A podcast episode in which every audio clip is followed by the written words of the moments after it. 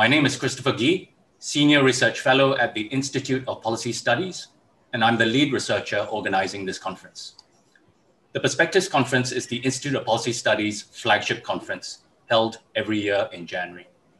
As you all know, the COVID 19 pandemic has meant that we are unable to gather this many people into a single room. But the dislocations have come with it, have presented us with the opportunity to reconfigure this conference, bring it online, and expand our reach to more Singaporeans and friends of Singapore, both here and overseas. It is also an integral part of a larger exercise that the Institute is undertaking called Reimagining Singapore 2030, more about which I will share with you on the final day of the conference on the 25th of January. The Perspectives Conference will consider three broad themes, each anchored by phrases from the Singapore Pledge. Day one today is on the economy, and we will be considering our prosperity and progress. Day two is this Thursday, the 14th, and will be on society and how we achieve happiness based on justice and equality. The third day is next Tuesday, the 19th of January, and we will be talking about politics and governance, how to build a democratic society. There will be three separate sessions on each of the first three days of the conference, and the discussions that we have in all of the nine sessions will then be brought to the plenary sessions held on the final day. Our first session today is in the economy track and is entitled Jobs and Skills. Before I introduce the moderator and hand the session over to him, please allow me to run through some brief administrative details. Please submit your questions for the panelists via Pigeonhole in the questions submission section on this forums page. You can do this at any time during the session. We invite all at our conference to contribute to our discussions in a respectful and safe manner, focused on the issues at hand. IPS reserves the right to act in a way to ensure that this is always the case in all of the chat or Q&A functions in our conference site. I have one more announcement to make. Unfortunately, uh, there's been a demise in Mr. Lam Yi Young's family, and he regrets he is unable to be on this panel today as a discussant. He sends his apologies and wishes us all the best for the session today. I'm sure we will all join together in offering our sincerest condolences to him and his family for their loss. This session will be moderated by Professor Danny Quah, Li Ka-shing Professor of Economics and Dean of the Lee Kuan Yew School of Public Policy, and he will lead the discussions in the session today with the speakers and discussant. Prof. Danny, over to you. Thank you, Chris. Good day and welcome, everyone. My name is Danny Quah, and it's my privilege to get to moderate this IPS Singapore Perspectives conversation on the economy and on jobs and skills in particular.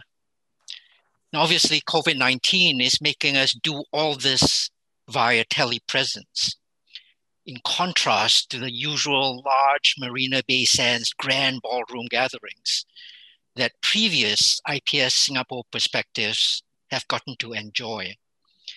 But we've also been able, therefore, to broaden the audience. I want to remind everyone that given the circumstances that we're doing this, I want to encourage as many questions as possible, but you do have to submit them via online pigeonhole as Chris has already described and as appears, the URL of which appears elsewhere on your screen. Returning to the topic at hand, more broadly, the COVID 19 global pandemic, it's been the kind of profound global disruption that makes us rethink and recalibrate our understanding of many things, including social organization, economic life, international engagement by itself, this disruption would already be profound and fundamental. But this pandemic has also come at a time when, from different, very disparate sources, we were already starting to question some very basic principles, rules that for the last several decades had usefully guided our lives and our livelihoods.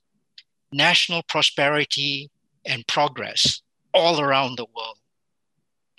These principles included, well, first, a rules based open international system that allowed nations both security and the transparency of intent on a level playing field. It inc- they included globalization, that ever increasing ease with which everything became available to more and more of us, wherever we were on the planet at lower and lower cost. These principles included growth for the many, a rising economic activity that drew everyone into gainful employment and through that lifted all, even though we figured small pockets of humanity might continue to need just that little bit of kickstart assistance to catch up in a sustained way with everyone else. Now, COVID 19 struck in the middle of resets we were all already doing on these issues. This pandemic tore into the frayed edges around which we had been worrying. And rather than allow us the relative luxury of looking to solve each of these problems in isolation, the pandemic in one go smashed together and then smashed up entire swaths of these positive arcs in our lives and our livelihoods. The central narrative, the challenge going forwards, how can we best build a fresh, grand narrative of prosperity, uplift, and hope for everyone? Among the most consequential of these new arcs we all have to consider that we face both pressure and opportunity to rebuild. What will the full range of all of our people now do to be productive with their time, given the rewiring that is happening in social and economic activity? What will they do? Whether it is activity that brings in sustenance and well being for their families, regular, steady incomes, activity that gives them pride and satisfaction at the end of each day, or activity that gives them a sense of dignity and identity that allows them to engage positively with others like themselves. In other words, what jobs will people have? What skills will they need to bring to that engagement? What are the challenges that people everywhere are going to face in effectively navigating this coming jobs and skills landscape. That is the problem that we're discussing in this first session of Singapore Perspectives. I'm very much looking forward to the ideas and solutions our panel and our discussion will surface on these. Each panelist will speak for about 15 minutes, and then we'll have five minutes for the discussion to respond to what's been said and add further points from her own perspective. Following those, we will have time for a general group discussion as well as Q&A with the audience. I'm now going to hand over to the floor, but just before I do that, let me take a couple of seconds and say a few words about each of our speakers. First up, we're going to have Senior Minister Tharman Shanmugaratnam.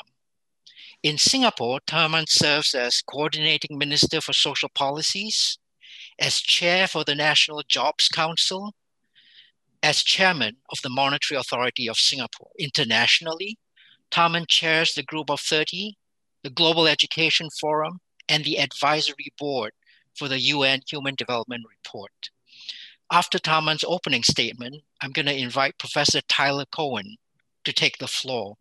Tyler is Holbert L. Harris Chair of Economics at the Center for Study of Public Choice at George Mason University.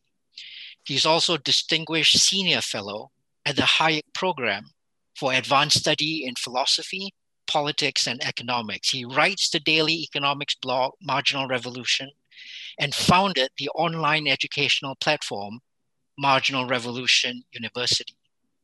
Following those two opening statements, I will ask Selena Ling to share her responses to them as well as inject further points that her unique perspective brings to our discussion. Selena is, as you know, chief economist at OCBC Bank and head of Treasury Research and Strategy at OCBC Global Treasury Division. Senior Minister Tharman, over to you, sir. Thanks very much, uh, Danny, and thanks for having me on this panel very happy to be together with um, Professor Cowen and Selena Ling.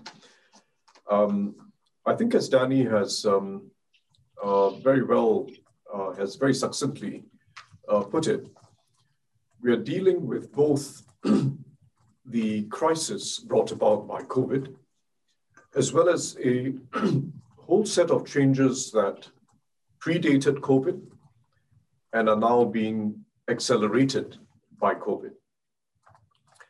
So we essentially have to do two things at the same time. We have to recover from this crisis, help individuals recover, communities recover, and help whole economies recover. But we've also got to gear ourselves for a future that's already unfolding before us. New supply chains, new ways in which goods are being purchased and delivered, and a future of work that has already arrived. That's the basic challenge. What's our objective? Our objective should be to first ensure that we have enough jobs for our people, but very important to, too, that we have a broader distribution of good jobs, jobs that pay fairly, jobs that provide some security, and jobs that provide people with a sense of satisfaction from being able to be active, from being able to contribute. We need that broader distribution of good jobs, even in the future labor market, with all the challenges that it brings of digitization, automation, and increased global competition for many white collar jobs. So that's our objective. Make sure we have enough jobs in the economy and make sure we have a broader distribution of good jobs. How we react to the crisis does also shape how well we do over the longer term. That's a very important uh, uh, observation you'd make about uh, how countries perform over the long term. Dealing well with crises does shape your long term trajectory. And there are many reasons for it. Uh, the reasons are well understood as far as individuals and labor markets are concerned, because if you don't, if you allow, if people are unemployed for long periods of time, there is scarring, or what the economists call hysteresis. Skills fade, the aptitude for jobs fails, fades, and the interest of employers in individuals fades the longer that they remain unemployed. And what's true for individuals is also true for whole sectors in an economy. And if we don't deal well with crisis, we'll often find that it's not just the weakest firms and the least efficient firms that go out of business. Uh, you also lose some very good, viable firms. So crisis management is an important attribute for long-term performance as well. And it means that as we deal with COVID, we've got to deal with this shock to the labor market as effectively as we can and do it in a way that anticipates the changes that are coming. Anticipate the changes that COVID is fast forwarding. We have put a lot of effort into getting helping people to bounce back as quickly as possible. We've had an increase in unemployment. We, together with some other economies, have had relatively low unemployment uh, in normal times, running at about 3% or slightly above 3%. Uh, Hong Kong is somewhat similar. The US, amongst advanced countries, has had relatively low unemployment rates. In fact, all around that same range, if you look at it pre COVID, just a little bit above 3%. Had we had the same increase in unemployment, in unemployment rates that the United States had had, or even Hong Kong, which, is, which has had relatively low unemployment, but if we had the same increase in Singapore in our unemployment rate that we've seen in the United States or Hong Kong, we would have had substantially greater numbers of Singaporeans unemployed. What we have seen is that on top of a normal level of unemployed of about 70,000 people, which even in a healthy economy uh, is the case because there's a lot of frictional unemployment, people moving in and out of jobs. On top of that, we've seen another 40,000 people unemployed. So today we have 110,000 people unemployed. If we had seen what, if we had experienced the increase in unemployment rate that Hong Kong had, we would have had about 70,000 more people unemployed.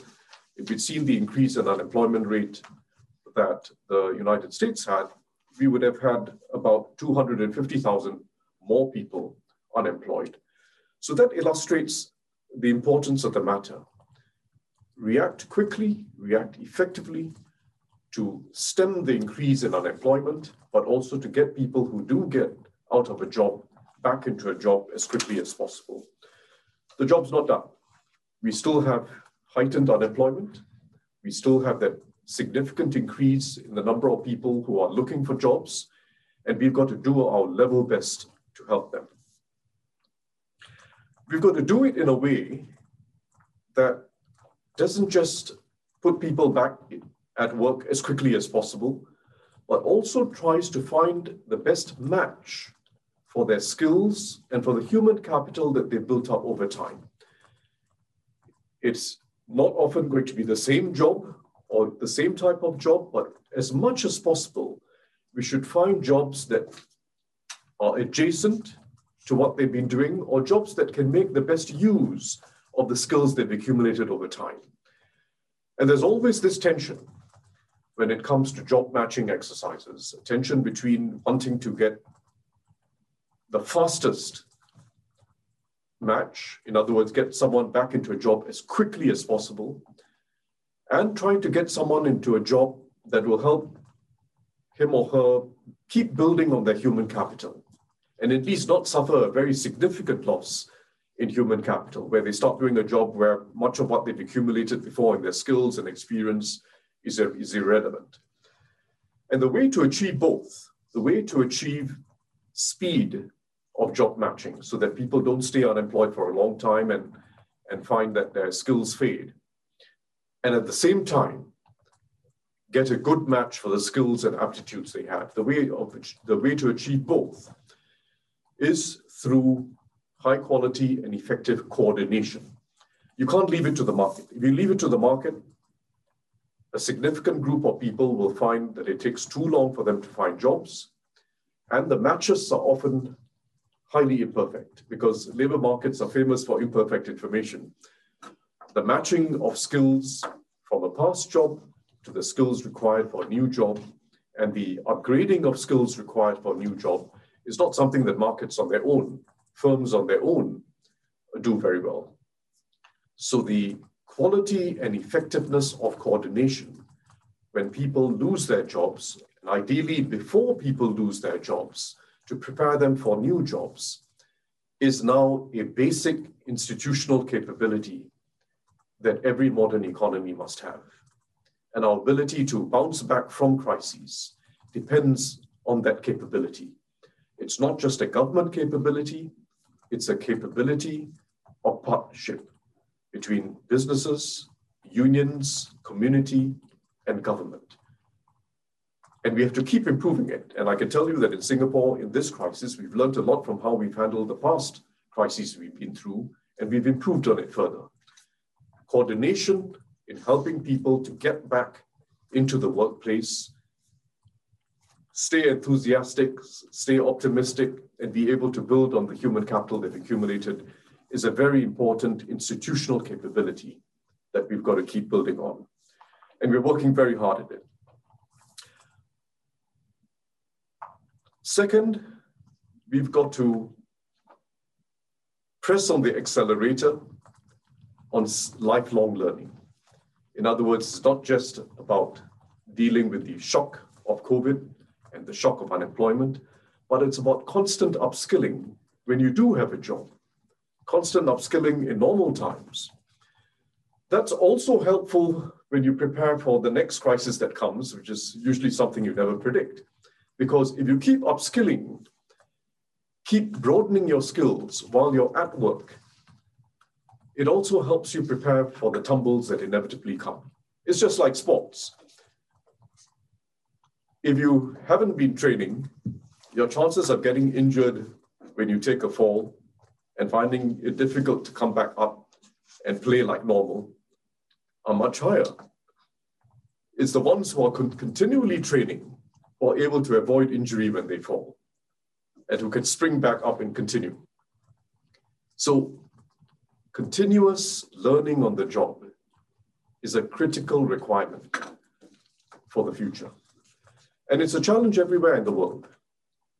Some countries have a stronger tradition of it, the Nordics, several other Northern European countries. But everywhere you look, including in, in Northern Europe, there is great inequality of participation in lifelong learning.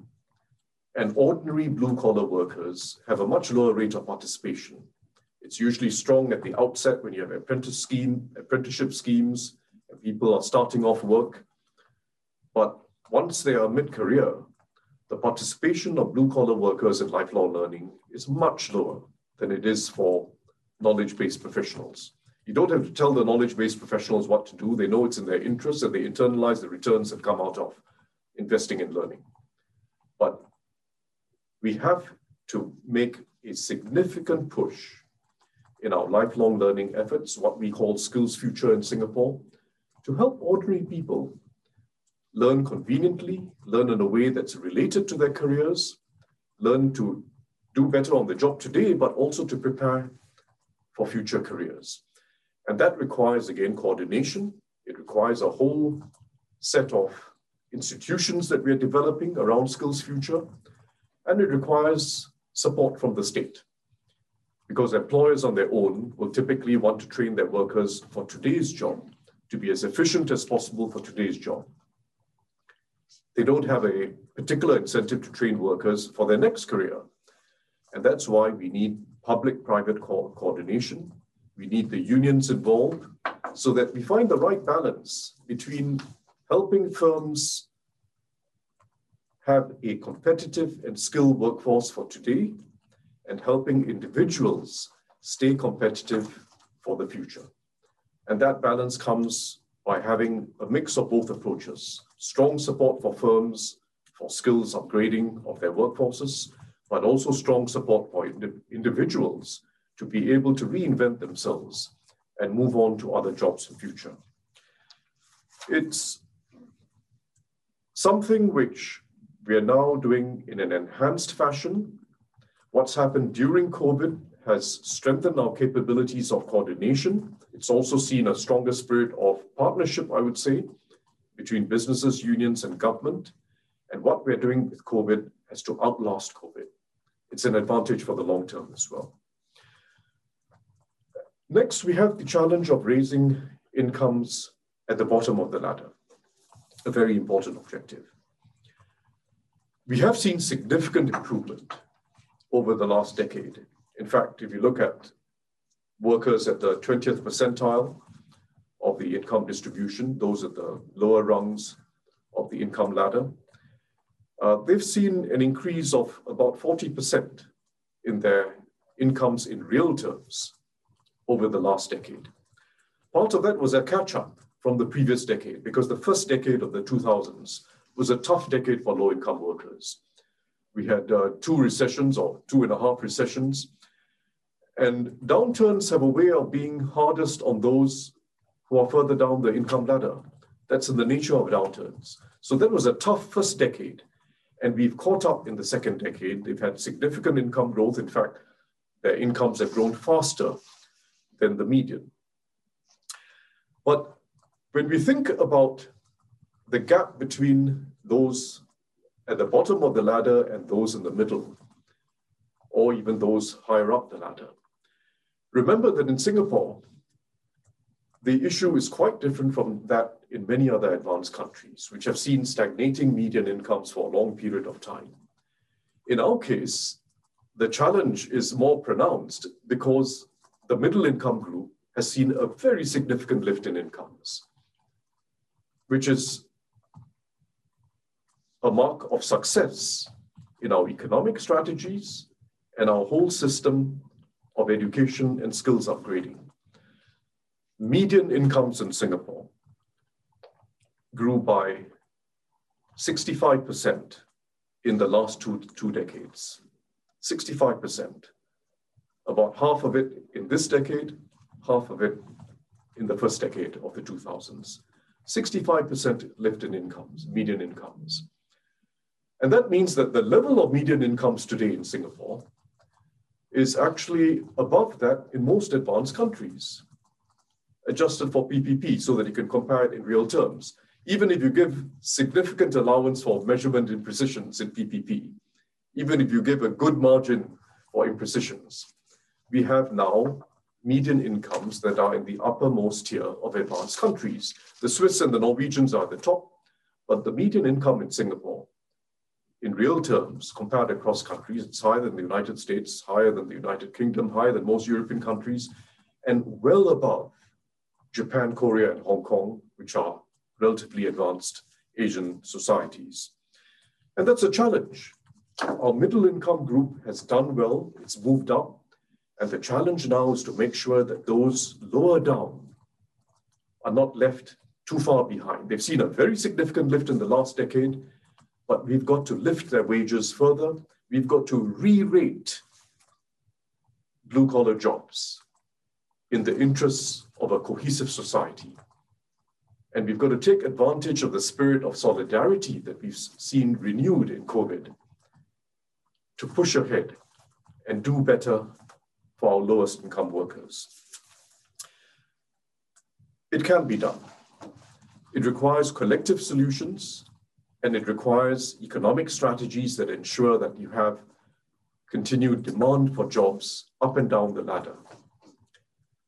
And our basic approach is to go for what we call the progressive wage model, which is essentially a minimum wage plus progression, minimum wage plus, together with workfare, which is essentially a negative income tax, what the Americans called earned income tax credit, and economic strategies that ensure that jobs are being created and there's a demand for better jobs over time. And it's that combination, a calibrated minimum wage plus model, together with workfare and together with economic strategies to ensure that we stay competitive and there's a demand not just for high end professionals, but for a broad spread of workers across our workforce.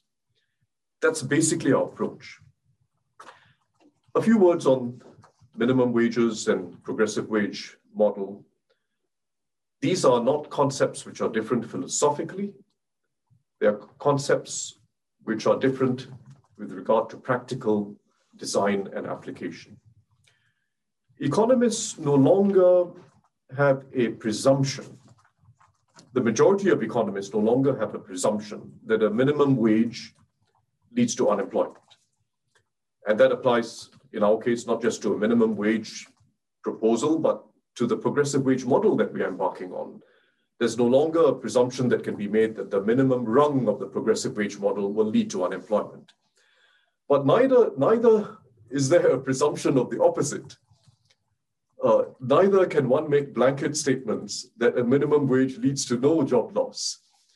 What matters is the level of that minimum rung.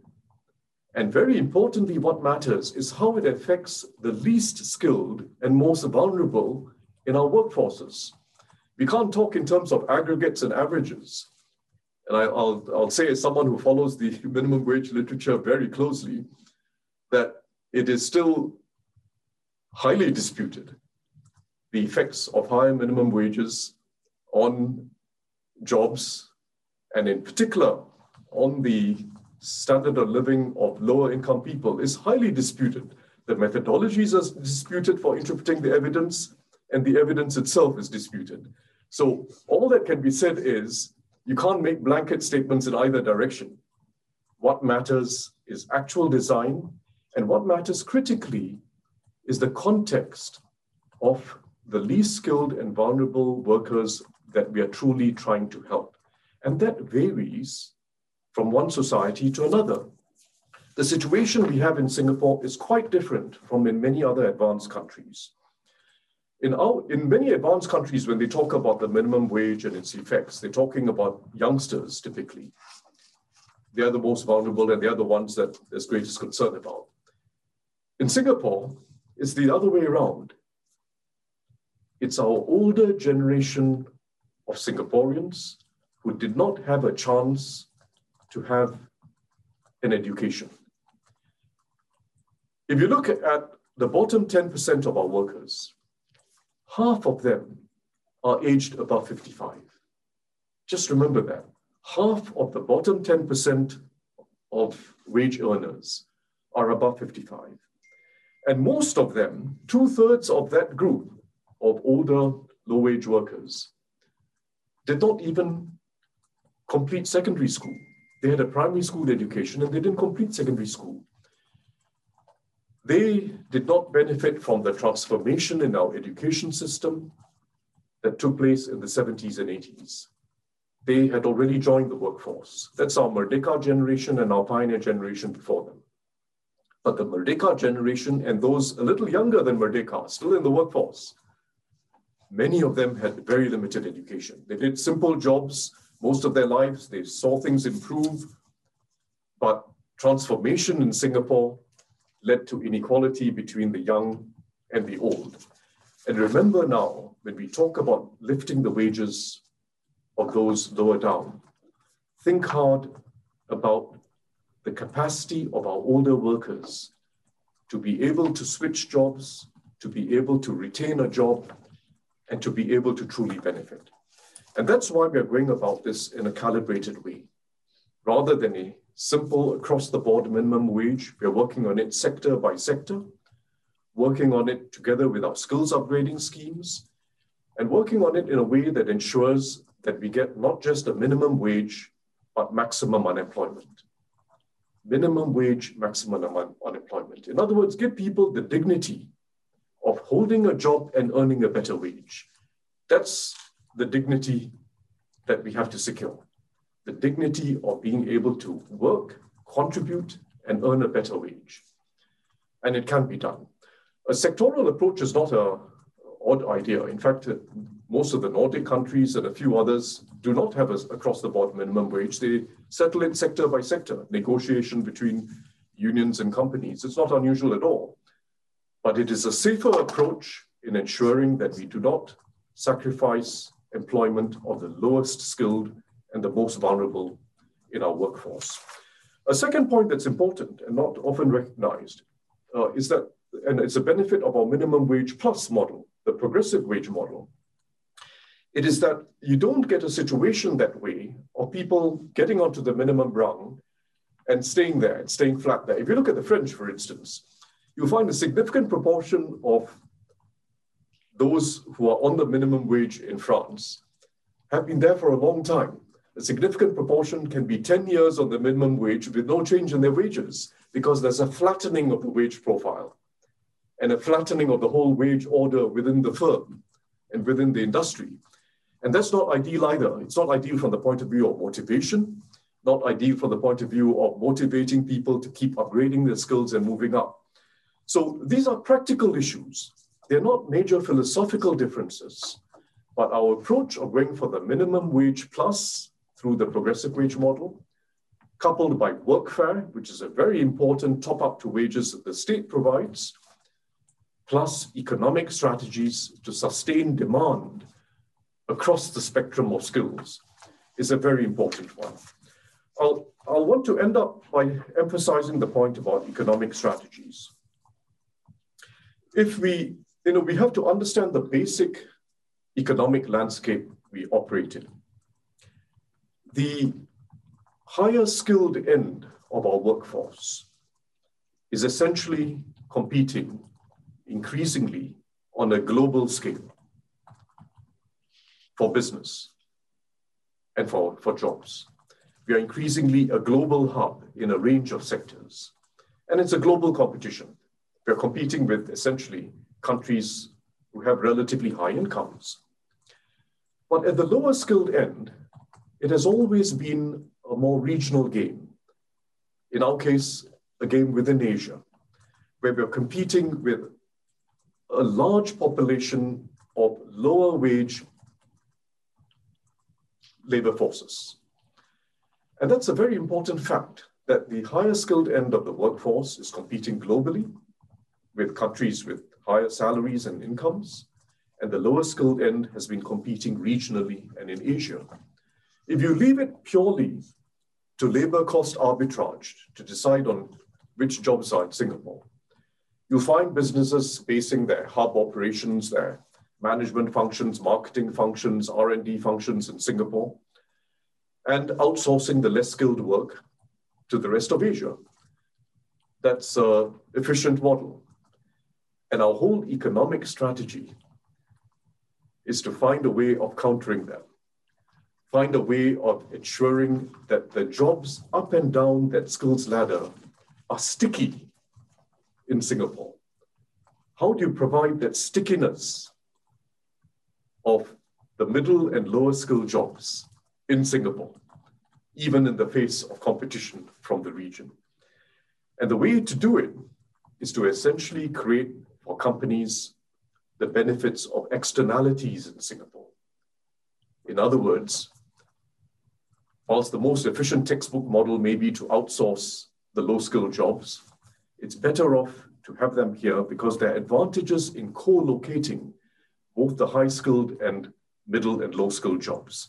Advantages that come from a whole ecosystem that provides for continuous reskilling, advantages of an ecosystem or ecosystem of first class logistics, and advantages that come from the fact that more companies are doing the same.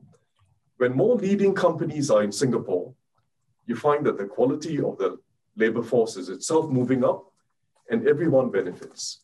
You find that the quality of the services also moves up. So create externalities for companies in Singapore to be able to do a range to, to hire people for a range of jobs in Singapore and have them more sticky in Singapore. That's the way we deal with globalization. Compete as a whole team rather than compete segment by segment of the workforce. That's essentially our strategy, and it's, it's a continuous work by EDB and all our economic agencies. If you look at the companies that are here, Thermo Fisher or Applied Materials or GSK in pharmaceuticals, they're now doing a whole range of work. They've got their R&D functions, they've got their HQ functions, but they've also got manufacturing functions, production operations here, which wouldn't normally be here. And that whole approach is because we're competing as a team in Singapore, not segment by segment of the workforce. So I'll end there with that point, which is that economic strategies and our ability to run a competitive economy as we move up the value chain is critical to social outcomes. It's critical to the livelihoods of those lower down the income ladder. It's critical to us being able to sustain higher wages, both for the median, for the middle income group, as well as for those in the low income group. Never think that it's simply a matter of fixing the market. We've got to get markets to work well. We've got to give them incentive to be firms to be in Singapore. And then we've got to also coordinate better. And we've got to have collective solutions that do the fair thing for those lower down on the ladder. And it can be done, and we're going to get there. Thanks, Danny. Thank you, SM Tharman. A wonderful opening statement for the rich color and concrete detail that you have given us on the Singapore labor market, the nature of domestic labor market outcomes, and indeed of global competition. You talked about the full court press, the whole team approach that Singapore needs to take to the challenges that are going to come. And indeed, you began by being very clear about what those challenges were that we needed to create not just jobs for people, enough jobs for people, but enough good jobs for people, creating jobs across the entire distribution. One of the things that you focused on, which I want to use to lead into Tyler's uh, statement, is that we need your statement, we need coordination.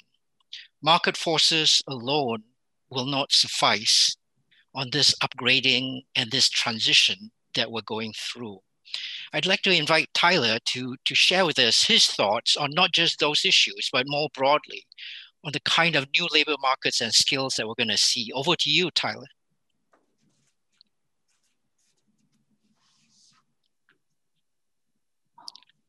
Can't quite hear you yet, Tyler. Mute. Yeah, gotcha. Very important skill today is unmute. I will start with the pandemic and end with Singapore, and in between cover the different income classes of the United States. Let me first say I very much consider myself a friend of Singapore. I loved Tharman's remarks. I'm very sad I cannot be there with you all. but I hope I will be able to soon. Now, the pandemic. The pandemic has taken so many trends that already were in place and accelerated them, made them faster. But there's one in particular that I think is key for this discussion. And it is this the pandemic has favored what I call self organizers. So I am giving this talk from home now for nine months, more than nine months, 10 months. I have been at home almost every day. Maybe I go to the office for two hours and I see my colleagues, the people I work with, half of them are much more productive. No silly meetings, no silly travel. They do what they want, they get more done. And half of them are much less productive. They're at home, they sit on their behinds, they turn on the TV, they worry about the pandemic, whatever, who knows what they do. But they are not self organizing. So the difference in quality between the, the people who can self organize and those who cannot, that is just hugely greater than it was before the pandemic. Here's the thing that was the long run trend anyway. And even after the pandemic is over, that difference is going to stick with us. I think in all countries, but especially in America. Here's an obvious difference between America and Singapore. In America, you can live very far from your workplace. And this is happening more and more. I have employees at George Mason. They send me an email Tyler, I'm moving to Charlotte, North Carolina. What do I say? Like, okay, hope to see you soon, right? Now they're in Charlotte. Great. You know, no decline in productivity. That person is a self organizer. Now, from my university to Charlotte, I don't know, it's like a seven hour drive. And I'm like, who cares? This guy is great. It'd be an interesting, but a fun kind of Singaporean game. Like, how far can you live from your place of work? Like, say you, you work downtown, as many Singaporeans do. Like, what's the furthest point in terms of travel time? What's the biggest commute you could create? I don't know, but right, it's not going to be that long, not like in the US. No one can move seven hours away, maybe another country. but anyway, looking forward, work from a distance is not going away. So, you know, I'll visit Singapore again, but I think two, three, four years from now, we'll also be giving talks to Singapore on Zoom or something else. So this bigger advantage for the self-organizers, this is permanent, it will be intensified, and it will be an opportunity for so many people, a big, big problem for so many others. Because the question will be if you are not a self organizer, well, what is it you do? You sit at home you're 37% as productive as you used to be when half your colleagues are at work maybe two days a week because the office is in Manhattan, rent is crazy. You live in New Jersey, two hours away, and you come in two days a week. You'd better be a self organizer. For that, I think looking forward is the main issue. And I would just stress this point that Tharman made. He presented it as very important. I would like to second it. He called it lifelong learning. I call it retraining yourself. It's the same thing. That is a very important way of being a self organizer because now technology is changing more rapidly internet, biomedicine, many other areas. I don't need to tell all of you. So what you used to know is obsolete 10 years later, maybe five years later. So the more important is retraining, or what Tharman called lifelong learning, greater the gap between the self-organizers and the people who sit on their behinds and watch TV. Now, one thing that has always impressed me about Singapore in my many visits, my casual impression is a lot of you are self organizers. So, in relative terms, I would say I'm more bullish on Singapore, uh, in, in some ways, more bearish about parts of my own country. Yeah, I live near Washington, D.C. There have been some very strange events here lately. Uh, I cannot avoid mentioning them. And I would just say the people who took over the Capitol building, you can listen to them on YouTube. And I strongly recommend listening to what they have to say. Uh, it is really striking. I think it's a big mistake to consider them stupid. They are saying stupid things, but they are not stupid. In a sense, you have to be somewhat smart to believe stuff that crazy. Here's the thing imagine being like a young man, white male, 28 years old, like your future could be okay. When you break into the Capitol, you bring a gun, you seize the chair of Nancy Pelosi, you film yourself, you take selfies. Like, what are these people thinking is going to happen to them? So, their problem is not like you. The problem is that they are screwed up. So you could say, like, in some way, they had to self organize, get on the plane to come to Washington. But The narrative arc of how they see their future, if you watch those videos, it will shock you. And yes, the violence is a problem, the riots were a problem, insurrection is a problem. I don't mean to minimize that, but the biggest problem behind all that is we have a big chunk of our labor force that cannot self organize with a time horizon any longer than a few hours. These are people willing to break into a building for fun, and they will be sent to federal prison for 10 years. They are not generally stupid. Don't be fooled by the fact that they say stupid things, right? The least intelligent of people, in fact, cannot be tricked by propaganda because they don't even know what you're talking about. Tell them about QAnon. They're like, what's QAnon? Tell them about the Federal Reserve. They're like, what's the Federal Reserve? these are not least intelligent people. So that is really a big problem. The future for them is not promising. Civil unrest is one offshoot of that, but it's not the only one. So people in the middle, it's all about retraining and lifelong learning, being better at self-organizing. People at the top in America, also Singapore, have been quite good at self-organizing for a long time, but that matters more. So just top earners are doing very well. You see it on the stock market. You see it in how well tech companies are doing. You see it in many parts of American life. Many of us, in spite of a major recession or depression and an awful pandemic, claiming hundreds of thousands of lives, many of us right now are doing really well. That should, obviously, it is for many, many people. It is a shocking fact we are not taking seriously enough because those of us who are doing well are self organizers. Now, just to close, a few remarks on Singapore. I know you all are Singaporeans. I'm an American. I guess that makes me kind of crazy, but just an impression about how Singapore fits into this picture. First, it seems to me, because of your education system, you have a, a relatively high percentage of self organizers and because of your culture. And uh, that's wonderful. I think also what I see as your approach to talent is working quite well. So to the world, you are selling predictability, you are selling legal services, you are selling arbitration, you are selling a certain kind of soundness. So as the rest of the world gets split into like those who are self-organizers, those who are not, resulting chaos, there you are, Singapore, with this reputation for reliability. Now, I would say an important fact here, like there is no Singaporean Elon Musk. Not even an American Elon Musk, right? He's from South Africa. A lot of our best entrepreneurs are immigrants.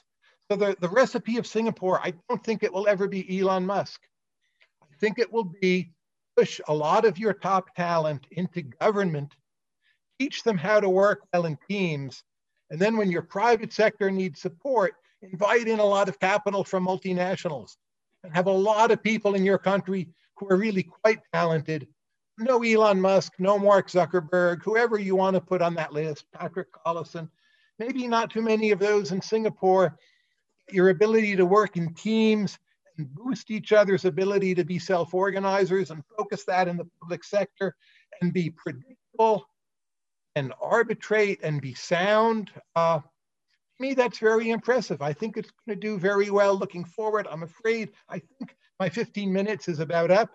That's just an overview of what I wanted to say. And uh, thank you all again so much for inviting me to speak. Thank you very much, Tyler, for that wonderful animated presentation to us on some really important ideas. Key among them is this idea of self organization. And it'd be really interesting to see how, as our conversation proceeds, how we situate that relative to some of the ideas about externalities and spillovers and co-production that SM Tharman had also had also talked about be also interesting to see uh, you expand on this later on in the conversation, Tyler. How you see, uh, how how broad based you see this kind of self organization actually taking hold in the different economies. You mentioned the Elon Musk of the world, and of course, those are very distinct.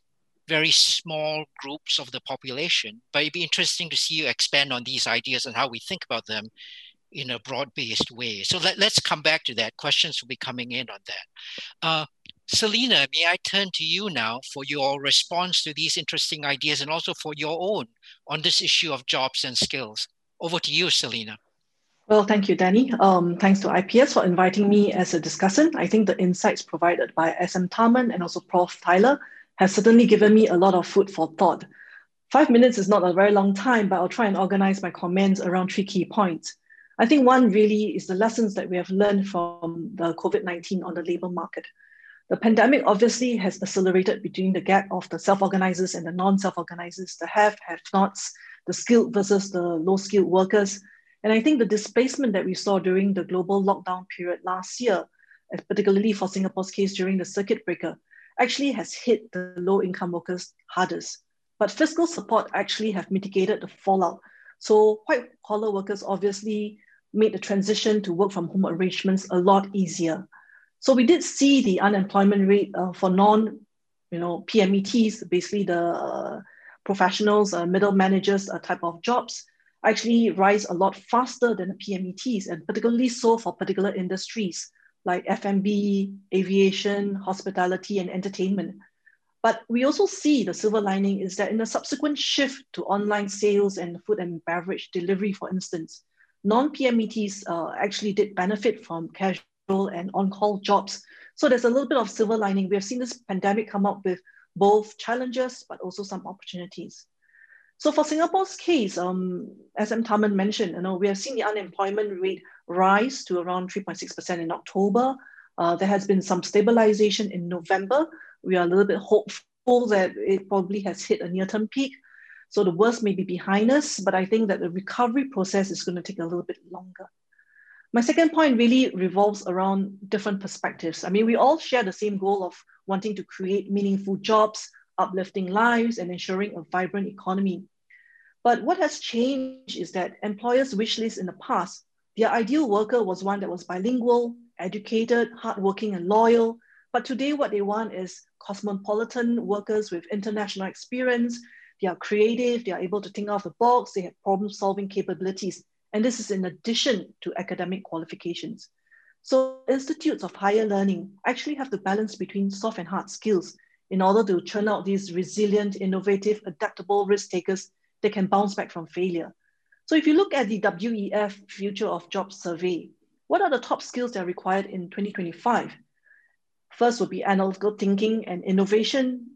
Second is active learning. Third is complex problem solving. Fourth is critical thinking and analysis. And it goes on, top 15 skills required.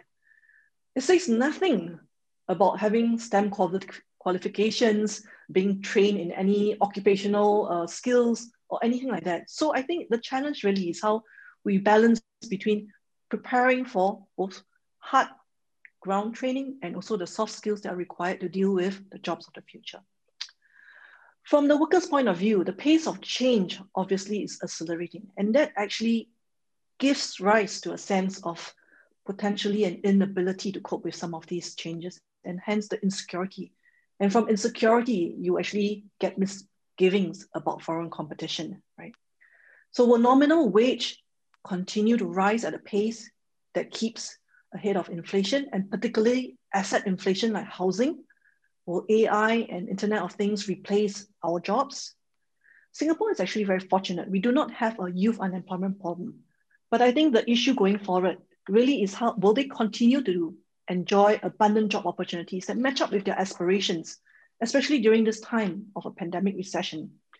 I think the approach that has been taken by policymakers in trying to generate internships, apprenticeships, and online uh, attachments is very, very sensible. And then from the country's perspective, how do we continue to raise labor productivity that has been relatively slow? How do we ensure that the aging work, uh, aging population uh, still manages to have a dynamic workforce and the Singapore economy remains vibrant? Okay, I think it's not just about manpower policy per se, but actually broader fiscal and monetary policies also play an integral part. So tax policies, for instance, they help to attract investments that will actually create the jobs even monetary policy, you know, this low for longer kind of uh, interest rate environment actually does influence our risk-taking decision. Do we want to be a passive investor or do we want to be an entrepreneur? And my last point really is what is the role of policy and where to from here? I think in Singapore's case, um, the very broad-based job support scheme that has been rolled out was actually very effective in trying to stave off the sharp rise in the local unemployment rates last year but it may also have given rise to a perception that the government can and should continue to subsidize local employment. Therefore, I think it may be necessary to quickly migrate to other forms of support. And so I'm very heartened to see that the job support initiative being put in place.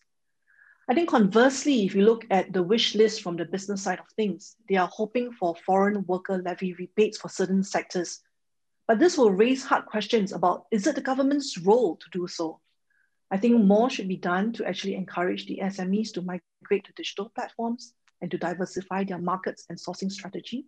So when the next economic or health crisis comes, they will actually be more prepared and positioned for the onslaught of challenges. So one question that's very close to my heart is this, how can we better support and prepare workers for this new normal in a post-COVID environment? My sense is that the man on the street knows that they need to upgrade and upskill. They know of the need to have lifelong learning, but they may still be quite uncertain about how to do it. You hear so much noise about the digital economy, the need for programming and coding skills, and preparing for the new normal. But exactly how do you translate that to the here and now? I think that's still a mystery to some. And I think particularly for the older workers and maybe even some PMETs, so while we have the Skills Future initiative, which is a very good and encouraging start, I think what I would like to propose is that maybe you can consider some guidelines and reference benchmarks. We have this industry transformation map, ITM for short, to guide firms within sectors on how to grow and diversify. We could have an equivalent for workers in particular industries. Where do they get from point to point as they progress in their career? So getting feedback, I think, from the workers on what HR or training changes they would like to see, that they will empower them to actually craft out your own learning journey, and to also give fresh graduates, you know, and existing workers a sense of achieving their career destinations. I think that will go a long way to actually ensuring that, uh, you know, the Skills Future Fund is actually fully utilized and put to a good start, apart from, you know, having those nice to have causes like gardening or baking, for instance there was a lot of thought given to you know, tackling the skills mismatch gap. Well, having a skills anticipation strategy requires quite forward thinking on the part of policymakers. I think they have to adapt not only to the changes in the industries and sectors and trade, but also for technology and even environmental policies. So there has been some mention about the progressive wage uh, scheme, uh, the model that is a minimum wage plus, I'm quite ambivalent between the two. Um, my concern as an economist is really in terms of financing and implementation. But I think what is quite clear is that the pace really has to uh, be accelerated. So how to accelerate and protect the, all vulnerable segments of the Singapore workers probably will need some out of the box thinking itself. I think at the heart of this polarization and populism that we see globally is the sense that you know there is growing income inequality despite globalization, and the fruits of the economic uh, growth has not fully trickled down to the lower uh, percentage uh, percentile of workers. So I just want to give some kudos to the Singapore government because if you look at the combination of the workfare income supplement and the special handouts, actually they did manage to keep the income levels of the lowest bottom percentile of the Singaporean workers in 2020, quite similar to 2019. But it did come, I think, at a significant fiscal cost as well. So going forward, I think the, the, the rationale for building the Singapore core, that's the vision. But we need to be a little bit wary about being seen as potentially discriminatory as well. So we have all these concerns globally about economic nationalism and populism. How do we translate our manpower policies into something that is acceptable and seen as forward-looking? I think would be also important going forward. So let me sum up in conclusion. I think firstly, the pandemic has obviously thrown up a lot of lessons of what we do, how can we do better, and what should we prepare for in terms of the next crisis. Secondly, it's quite clear it's going to be a partnership. You need to take into account all the different stakeholders, be they the private sector, the policymakers, the workers themselves, the institutes of higher learning. Um, you do need a buy-in and a sense of ownership. And last but not least, I think policy really does make a real difference to the workers, especially for the low-income workers. And I think going forward, the challenge, of course, is to strike a balance. Thank you. Thank you very much, Selena. Excellent. Wonderful detail from on the ground on what's happening in Singapore's labor markets. Now, there are a lot of questions that have come in. We won't necessarily be able to get to all of them, but I'd like to try and organize them in themes. And the theme I'd like to begin with is a conceptual one.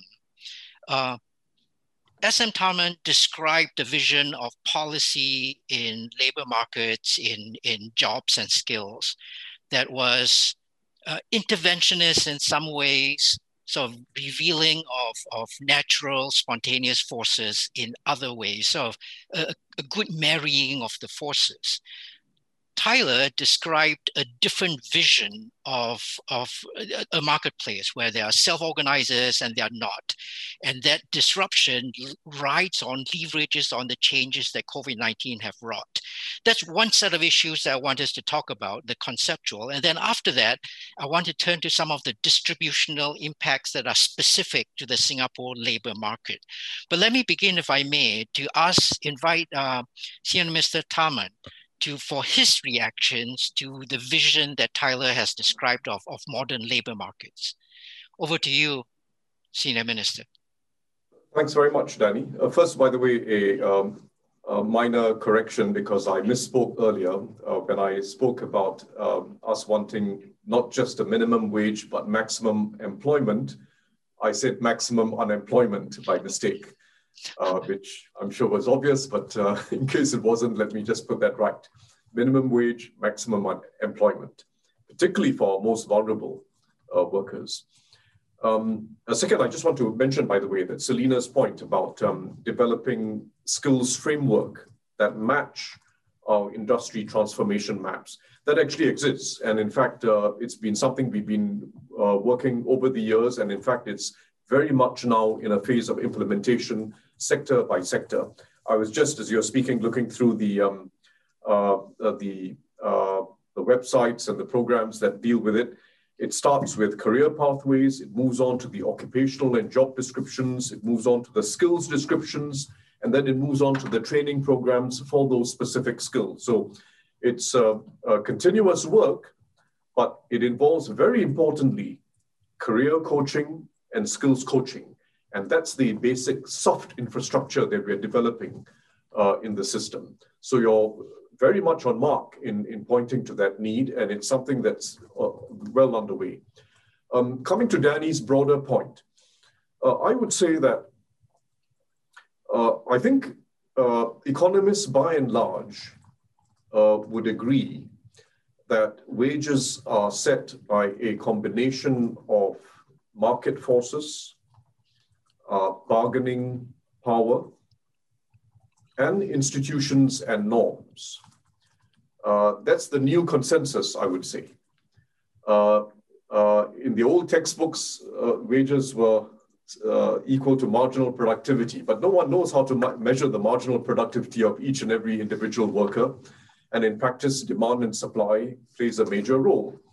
Um, markets do determine wages, but they do not determine it uh, independently uh, of the bargaining power of workers, unionized or non-unionized. They do not determine it independently of the structure of the labor market. So it's been found increasingly across a range of sectors internationally. This is true in the United States, it's true everywhere, that in some sectors you have a, a monopsonic um, structure. Uh, workers don't have that much choice as to which employer to work for. And this is true even in the gig economy, by the way. So uh, wage setting is not simply a matter of individual uh, uh, uh market forces uh, between a mass of individual workers and a mass of companies, but it's also determined by labor market structure. In other words, labor markets are imperfect. And that imperfection can allow for certain jobs to be paid lower than what they are worth. And the scope for collective solutions, institutional interventions to raise wages without losing jobs uh, does exist. How to go about it is a challenge. And that's what I was talking about it.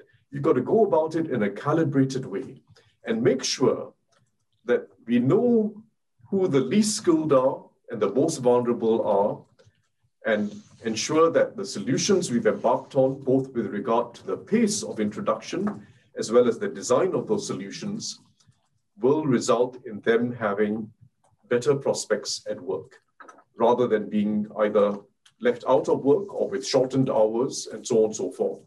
If you look at the experience um, of some other countries, um, I don't want to knock the idea of an across the board minimum wage, but it has great complexity. If you look at Hong Kong and Korea, for instance, Hong Kong went for a uh, minimum wage set at $37.50 Hong Kong dollars, um, not very high at all. In fact, it covers only 1% of the eligible workforce. Korea went for a much more ambitious target. It was a political ambition. Uh, they went for a high minimum wage target, and they've now had to retreat. In fact, the government issued an apology this year for the significant disruption that it has caused to the SME sector and to lower income earners. In fact, in the last two years, the lower deciles of the Korean workforce have faced a decline in earnings because of shortened hours. So it's a complicated matter. I think the minimum wage does address the need for collective solutions, but how you go about it is critical. And we are going about it sector by sector using the progressive wage model and providing for some skills progression on the job as well. And we're going about it in a way that's tailored to the least skilled, helping them to keep their jobs and if possible to upgrade. That I think is a solution that will get us to the same endpoint, but without major risk to those who are least able to bear it. Thank you. Thank you, SM. Tyler, I want to bring you into the conversation with, uh, with Senior Minister. Um, uh, one of the references that Senior Minister made was to the gig economy. And while there is sort of a romantic image that the gig economy is just sort of, you know, one person and their bicycle or just one person and their Mac carving out new new segments of wonderful code. It is also the case that the gig economy is a process of co-production, of people getting together into spontaneously emerging firms. I wonder how you square that part of reality with your vision of uh, self-organizers.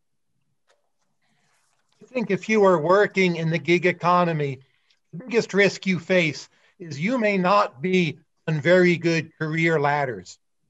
Ask some simple questions. Who is your mentor? Who is training you on the job? What is the small group surrounding you you bounce ideas off or learn from? Now, some gig jobs, fantastic. You're a consultant, You come in, you're a small team, maybe someone on your team wants to hire you a year later. Most gig jobs are not that. So, my biggest worry about temporary labor is the trajectory of our imagined vision of where those jobs lead is too short term. The one nice feature of the older US manufacturing economy is there was a, a career ladder, a promotion ladder you had. And even if the final step along that ladder was not a very high wage by current standards, there was a structure, there was something you could look forward to. You had a peer group, it also just regulated your behavior and kept you from falling off the wagon, as we would say. So I get that the gig economy is necessary. We need many of those jobs. But I don't think it's actually, by and large, the answer to our labor market problems. Okay, thank you very much. There are a pair of leading questions in the in the list of questions that have been submitted. And what's interesting about this pair is that they treat different parts of the labor market co-equally. One question is about the young people in the labor market, and the other question is about the old people in the labor market.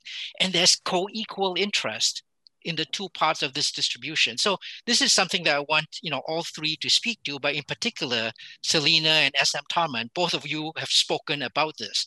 Across the world, in most other economies, the empirical regularity is that youth unemployment rates are double, double the overall unemployment rate. So whether you go to the Middle East, you go to the United States, Great Britain, Western Europe, the stylized fact is youth are unemployed at double the rate that everybody else is.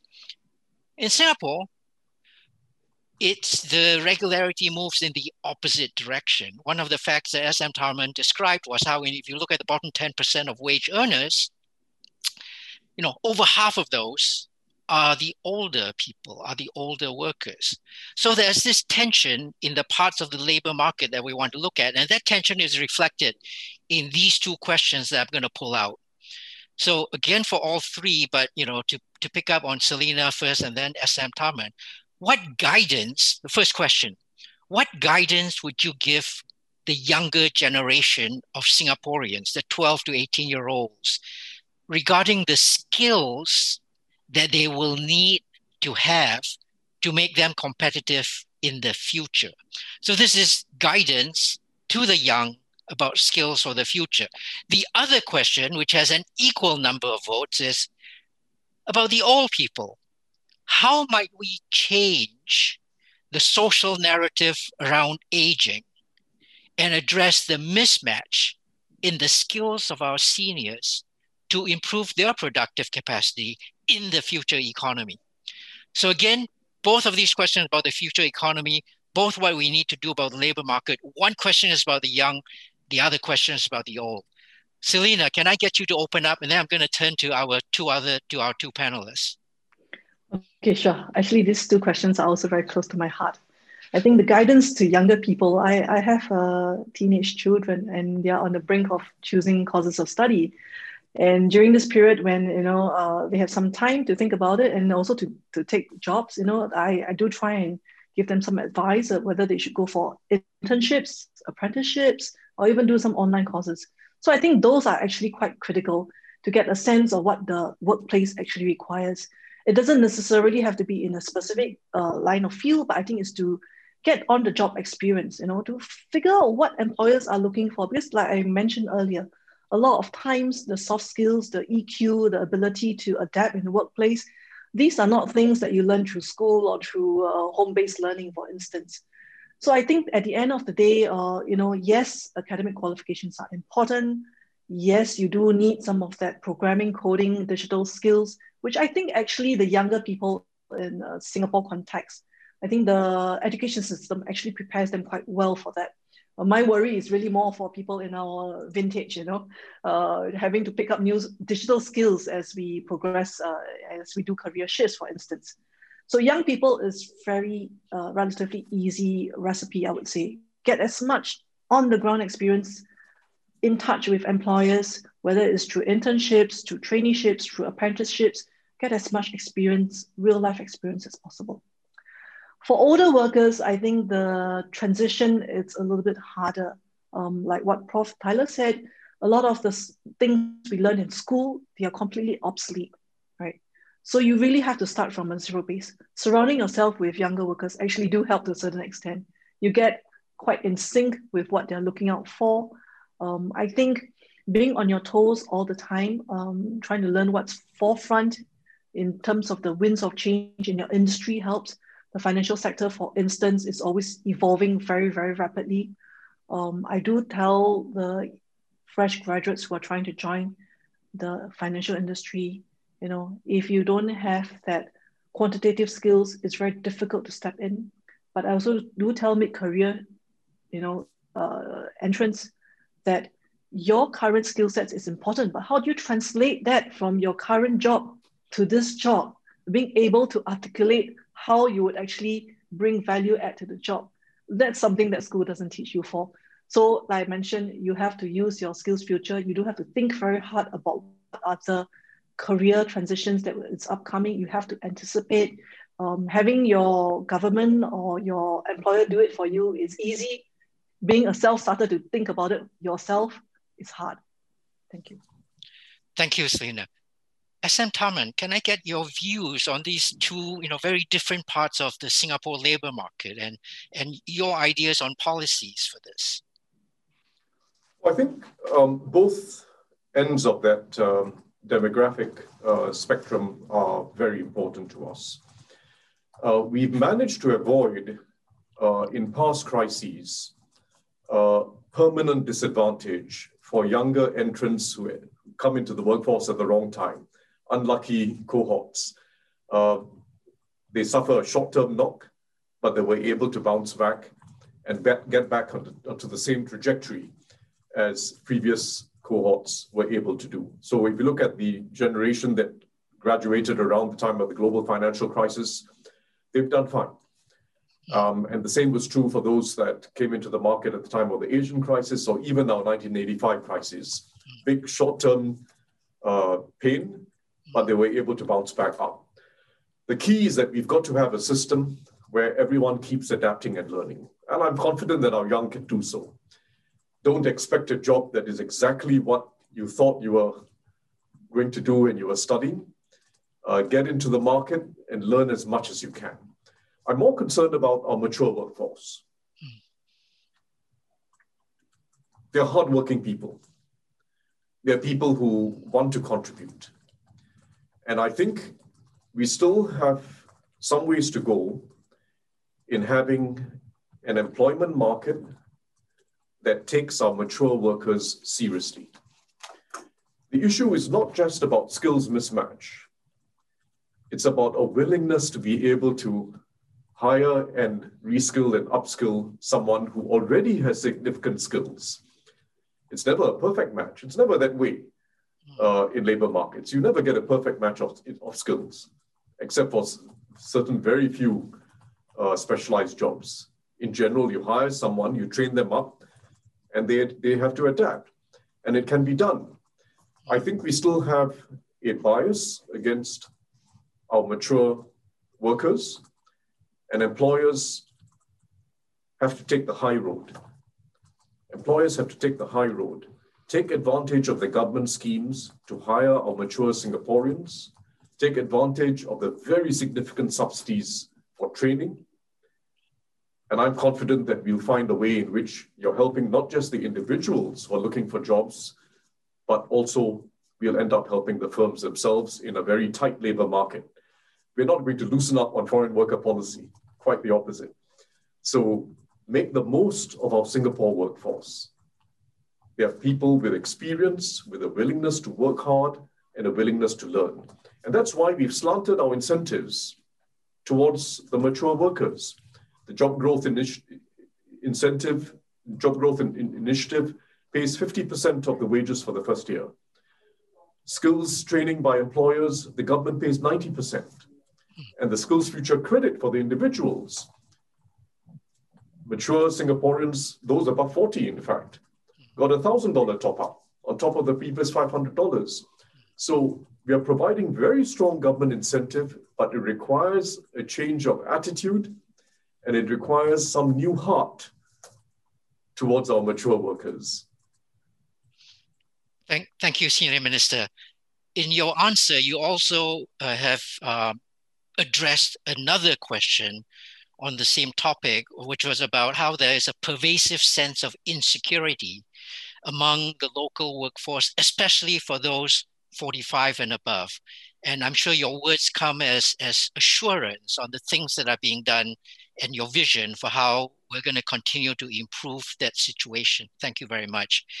I want Tyler also to pick up on the same issue, but there is also a question that's come in that's specifically directed at the points that you've made, Tyler, on, on this part of the labor market, which is that you know you've you've you've described the you know if you want you should also speak to the the young and the old as Selena and SM Tharman have already done. But there's a question about uh, your observations on the state of, of, of Singapore entrepreneurship, your observations about where the pre, where the, the great mass of self-organizers rests in the world. What can Singapore do to bring about, to encourage the Elon Musks and the Mark Zuckerbergs of the world that you think we should be doing more of if we're not already?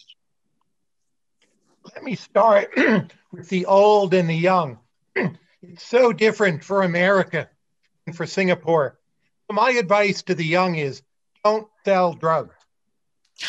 And youth unemployment measures as higher here, but so many of those people are in the underground economy.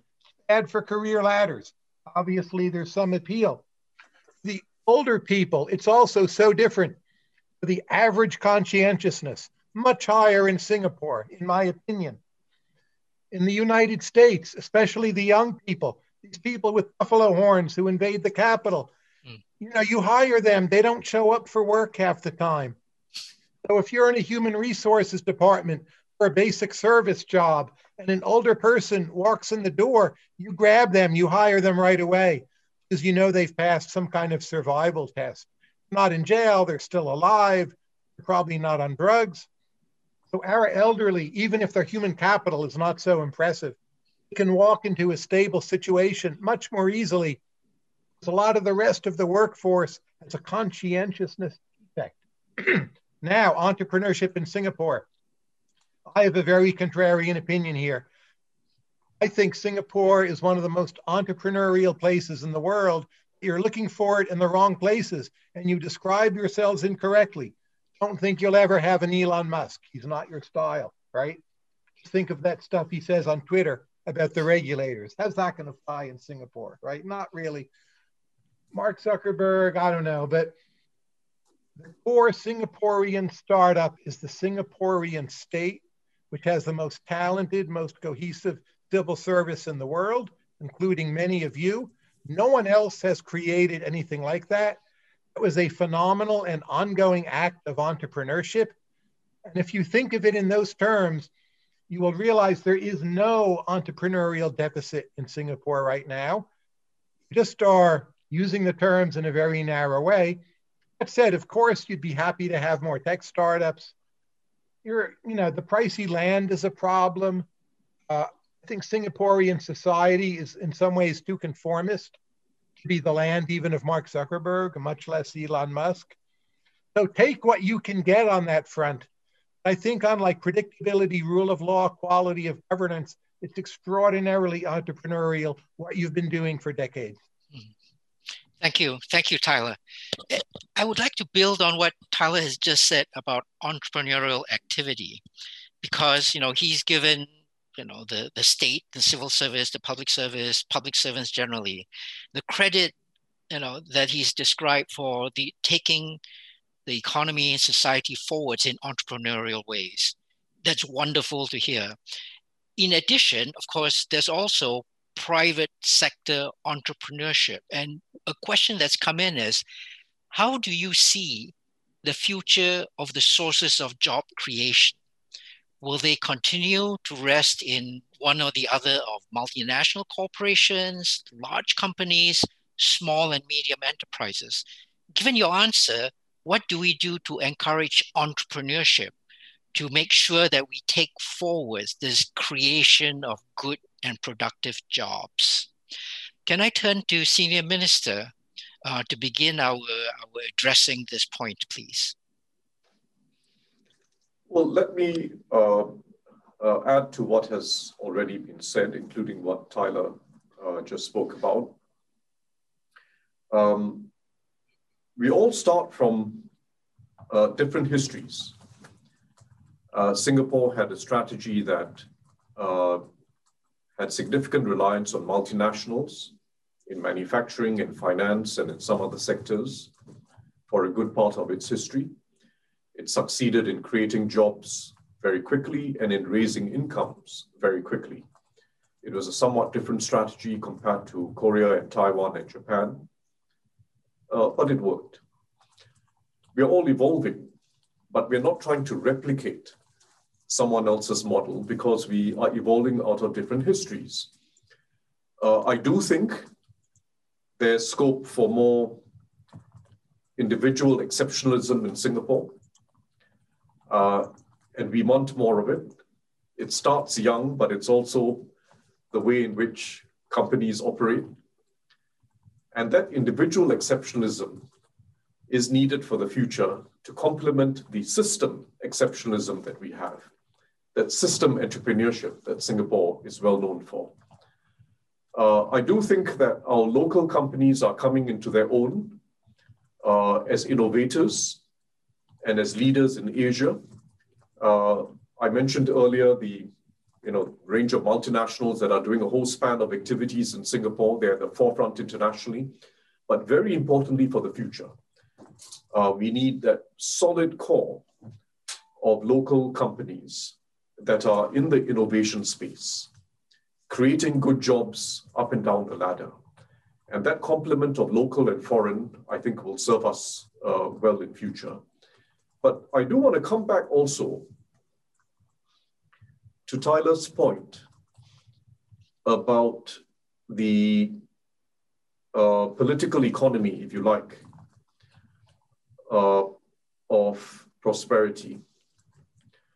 Uh, anyone looking at the uh, mob that uh, raided the, the Capitol in the United States would have discerned very quickly that they were not poor people. Uh, in fact, most commentators assess that they were probably above average socioeconomic status. But let's just say they were somewhere in the broad middle. Uh, and we know that the broad middle uh, hasn't seen much uplift in their standard of living for a long time in a whole range of advanced countries. Uh, there's been stagnation for a very long period of time. And you don't have to be a sociologist or social psychologist to know that when people are stuck in the same place for a long time, they get very anxious about relative positions how they stand relative to those who are catching up from below, as well as how they stand relative to those who are further up the ladder from them. And we've got the we've got to ensure that everyone is moving up. We've got to ensure that moving escalator that takes everyone up, because it also allows for an exchange of places on the escalator. It allows for more social mobility without people feeling deeply anxious. So I'm not trying to give an explanation for a mob raiding the Capitol, but I'm pointing to a broader economic and social fact and what we must avoid, which is that through all our strategies, entrepreneurship, skills upgrading, job matching, our economic strategies, we've got to ensure that the broad middle in society is doing well, feels at ease, and is willing to support policies and strategies that strengthen solidarity, including doing more to help those who are at the bottom. Okay, thank you. This is the the problem of the the sandwiched middle as they get squeezed more and more and feel more and more left behind. There's a, a, new force, a political potent political force that emerges from that group. And that, you know, we in our discussion of labor markets we and entrepreneurship, focusing on different parts of the population, we should be careful. It would be remiss to forget them, to ignore them. Thank you very much for bringing that out, Senior Minister. The, Selena, can I get you to, to comment on this? First, the sources of entrepreneurship, but also, if you wish, this idea of that, that SM has, has brought into our conversation, the sandwich middle. Selena. Well, I think in terms of the sources of entrepreneurship, um, if you look uh, in the historical context, like as I mentioned, we really started with foreign direct investments and MNCs. And I think to a large extent that uh, strategy has evolved. I think building up the local ecosystems, bringing up the SMEs to actually, uh, you know, to regionalize and to go overseas, I think that's a very critical part of ensuring the stability of the Singapore economy. So I'm quite hopeful, actually. I think the SMEs, within the SMEs themselves, uh, you do have a certain tier of SMEs that are on par with some of the regional uh, peers as well. So it's not that there is a lack of local entrepreneurship per se, but I guess at the end of the day is the balance, right? You want to ensure that there is more local entrepreneurs and more local entrepreneurial startups that actually continue to fledge, you know, their muscles and to grow into potential unicorns to come. Mm. So maybe we don't have an Elon Musk or Mark Zuckerberg at this juncture, but hopefully all the money they are pouring into R&D uh, will pay off. Maybe in a decade or two, we will have the equivalents of our own Singaporean unicorns. Mm. Um, okay. Uh, yeah. Okay. Sorry, Thank the, you. the second part Sorry, of the question ahead, yeah. was. Yeah. Uh, the second part was whether you wanted to speak on this this problem of the sandwich middle that uh, that senior minister has introduced into our conversation. Do you see that as something that's actually happening in your conversations with industries and with with uh, with new job entrants? I think the middle class squeeze probably is not unique to Singapore per se, mm. but I would say that the in a Singaporean context, the policymakers have been quite innovative about it. Mm. Because when I look at the budgets and the extent of the fiscal support and assistance that's being given, um, it has branched out from being targeted at really the bottom decile or quintile of the population. Mm. Uh, some of the assistance are really going to white collar workers, to the middle class as well. That comes in the form of you know baby bonus support, um, even in terms of the uh, you know the jobs growth initiative that's going into to the older workers and including the PMETs. And if you look at the job support scheme last year, right, even self-employed people and uh, white collar uh, people did also get the support. So I would say that we have evolved in terms of our fiscal approach such that it's not just about taxing the top quintile to support the bottom quintile, but it's a very much whole of society approach, I would say.